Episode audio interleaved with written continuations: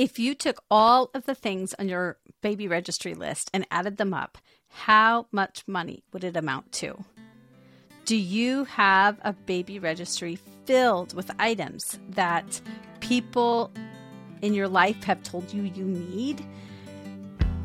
Once all of this stuff comes into your house, is your house just going to be filled with baby items for a human being that really mostly just needs to be close to their parents, to feed, to have a safe place to sleep, and to have diapers changed regularly?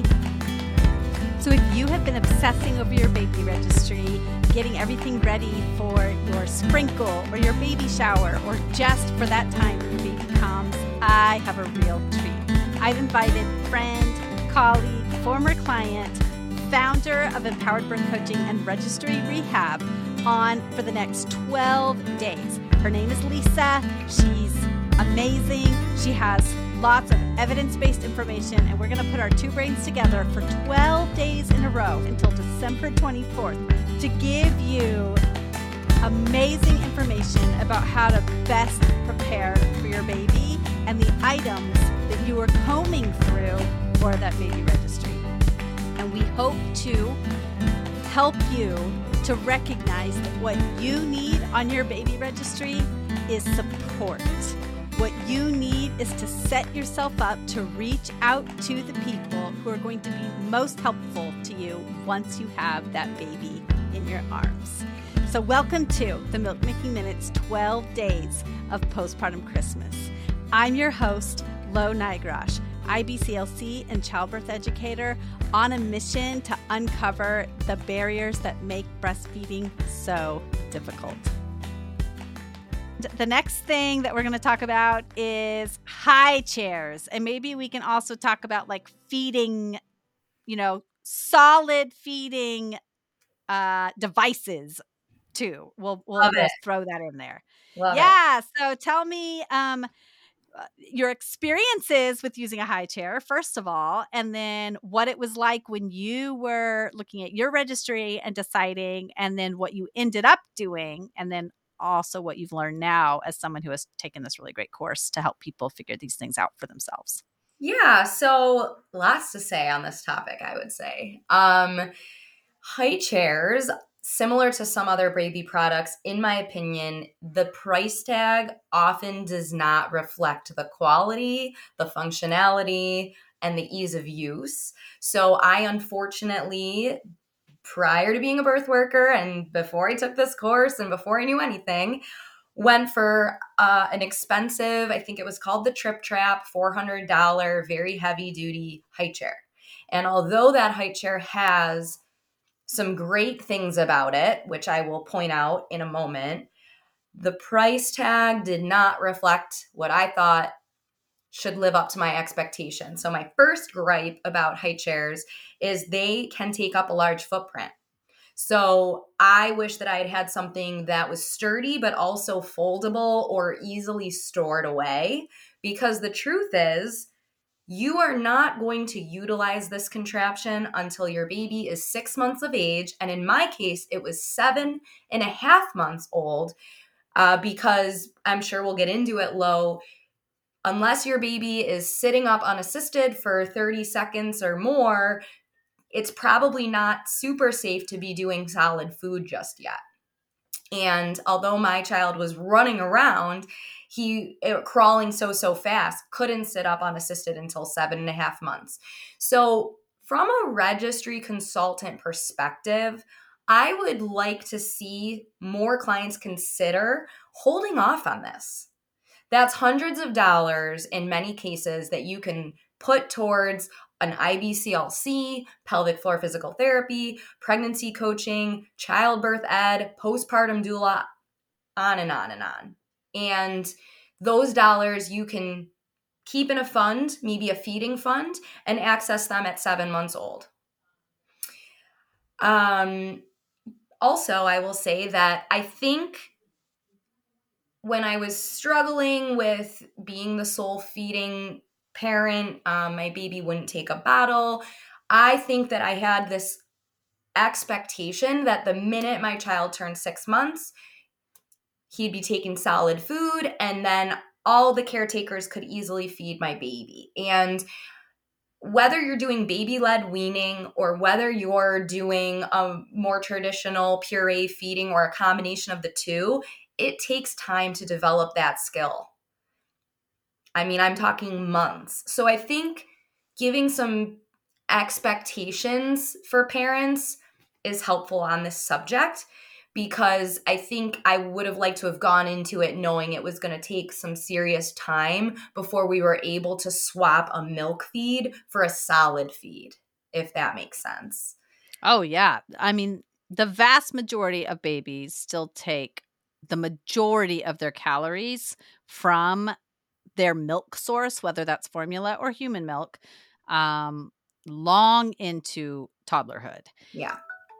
And Um, in fact, uh, I have an episode out about nursing toddlers, and a big misconception about feeding solids, um, that if you have a baby who is struggling with solid foods or doesn't eat a lot, that if you wean, they will then eat more. And actually this is not true. When we see babies who are struggling with solids or are not very interested in solids and are still wanting to nurse all the time or have their bottle all the time, um, if, and, and this is advice I hear pediatricians giving all the time, just wean, you know, don't offer the breast and they'll eat more solids. And actually what the data shows us is that these toddlers end up dropping off their growth curve wow. many times because they don't make up for it in other ways many times. Now, any statement I make about this, there are always exceptions to the rule. You can always find examples of where it did work. Uh, but the research shows that toddlers, even if they're just nursing for a few minutes at a time, because the composition of milk changes to right. meet the growing need of the baby. So toddlers, their milk is highly caloric. It increases in the content of fat. Um, and so they are getting filled up. They are getting uh, what they need from the milk. And often they are not just going to suddenly gain an interest in solid foods because you're taking away their primary food source.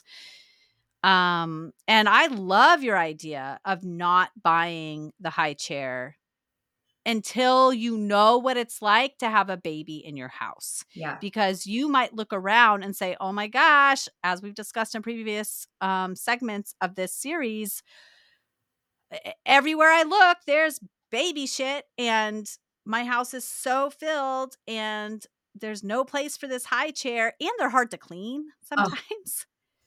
And so you might have a baby who literally just likes to sit on your lap and eat from your plate. Yeah. You might have a baby who, um, you know, they're happy just to kind of, once they're a toddler, sit next to you. And there's just a few months of like actually needing to Um, have them contained somewhere. Yeah. Now, I do understand that many people do use the high chair as a safe place for their baby to be if they need to help another sibling, or if they um, need to jump in the shower, or, you know, be on the phone or be washing dishes. So, you know, I recognize that it's not just used for feeding or to entertain them with some Cheerios for a minute. Um, the high chair that I used was so amazing. I knew I did not want a high chair taking up tons of uh, a, a huge footprint. So I got a high chair. I don't even know the name of it. You could attach it to the table. Yeah. So it was really, really small. It took up no floor space, and you just tightened it onto the table yeah. so that they were sitting right there with you. And the baby liked it more too, because, and, it, and you could, um, You could have it, it had a tray, or they could just eat right at the table. So you could do both. And as they got older, it transitioned to, okay, now you're eating with a plate at the table, but you're still high enough that you feel like you are with everybody else, because yeah. eating is very social for babies. Yeah. So they like being right there. And often when they're in the high chair, they're set back from the table and they're not really with the group. And I'm guessing you were able to take that to a restaurant or to, you know, a family member's. Yes. House, and then it's like yes. seat they're already comfortable in. And now you're able to bring that with you. And I'm imagining that's easier to clean as well. Oh, um, yeah. You know, the other thing that makes me laugh is I have a very hard time finding and recommending good high chairs, because there are a lot of like do-it-yourself hacks that I'll send via YouTube videos to clients, because in a perfect world, you would be able to make sure that their their legs and feet and knees are at a right angle. And so mm-hmm. what I like about what you described is you could take the kitchen chair and push it so that they can rest their feet. And it blows my mind. And this is one of the things that I get on my soapbox about with baby product companies, because if you are manufacturing a high chair for an infant, for a six-month-old, why are you making it incline, recline rather? We know that reclining a six, seven, eight-month-old while they're eating is extremely dangerous. So mm-hmm. I don't even like that those products have that option. And then the same with the adjustable footrest. As the baby grows, the footrest needs to be adjustable. And I will tell you, that is hard to find. And that's what sent me down the rabbit hole of investing in the four hundred dollars Tripp Trapp, because it was one of the only ones I could find with an adjustable footrest.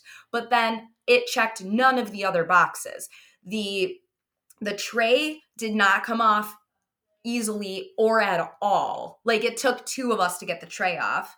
Definitely get yourself a removable tray, it, you know, or something that you described. Foldability or portability is fabulous. Um, now they're even making them where they turn into, from high chairs, they turn into like a table and a chair so that it grows with baby. And those are way less expensive. So again, we're not here to just talk about a million products, but at the end of the day, this is one of the ones that's on my list of things. If you're going for a more minimal registry and you want to focus on more services and support, create a feeding fund, throw some dollars in there, let your friends and family know that it's going to be for a high chair or a feeding seat down the road, and give yourself that six months to decide what you want, because it's it's not an immediate purchase that needs to be there when baby comes through the door. Yes. And this is probably something too you can find on Facebook Marketplace or use. Somebody's getting one hundred percent rid of it. They don't want that huge thing anymore. And so it would be really easy to get a very cheap or free high yeah. chair. And if you want a Tripp Trapp, I'll probably sell that thing very soon. Okay. Good to know. All right. Awesome. Okay. So thank you so much. I, that was, that was a lot of really great information. Yay. Many of us know intellectually that whichever high chair we choose is not going to make or break our parenting experience. But because we want to prepare for our babies as much as possible, and we don't always know how to do so in a way that is really going to set us up for feeling good in the postpartum period, we hyperfixate on choices like which high chair we're going to get, or how we're going to decorate the nursery, or which crib we need. I am here to tell you there is a way to prepare right now during pregnancy for a great postpartum period. And I'm going to walk you through this. I'm going to hold your hand. We're going to do it together in my live virtual course. It will be highly participatory. You will get to ask questions. You will not be muted. You will get to participate fully with other classmates and get to know them. And if you aren't able to attend the sessions, you will get to view the recordings after the fact. You'll have access to them and to the community who is all in the course together. Right now, this course is fifty percent off. Go to my website, w w w dot quabbin birth services dot com, go to courses, and click on Childbirth Education for a Great Postpartum.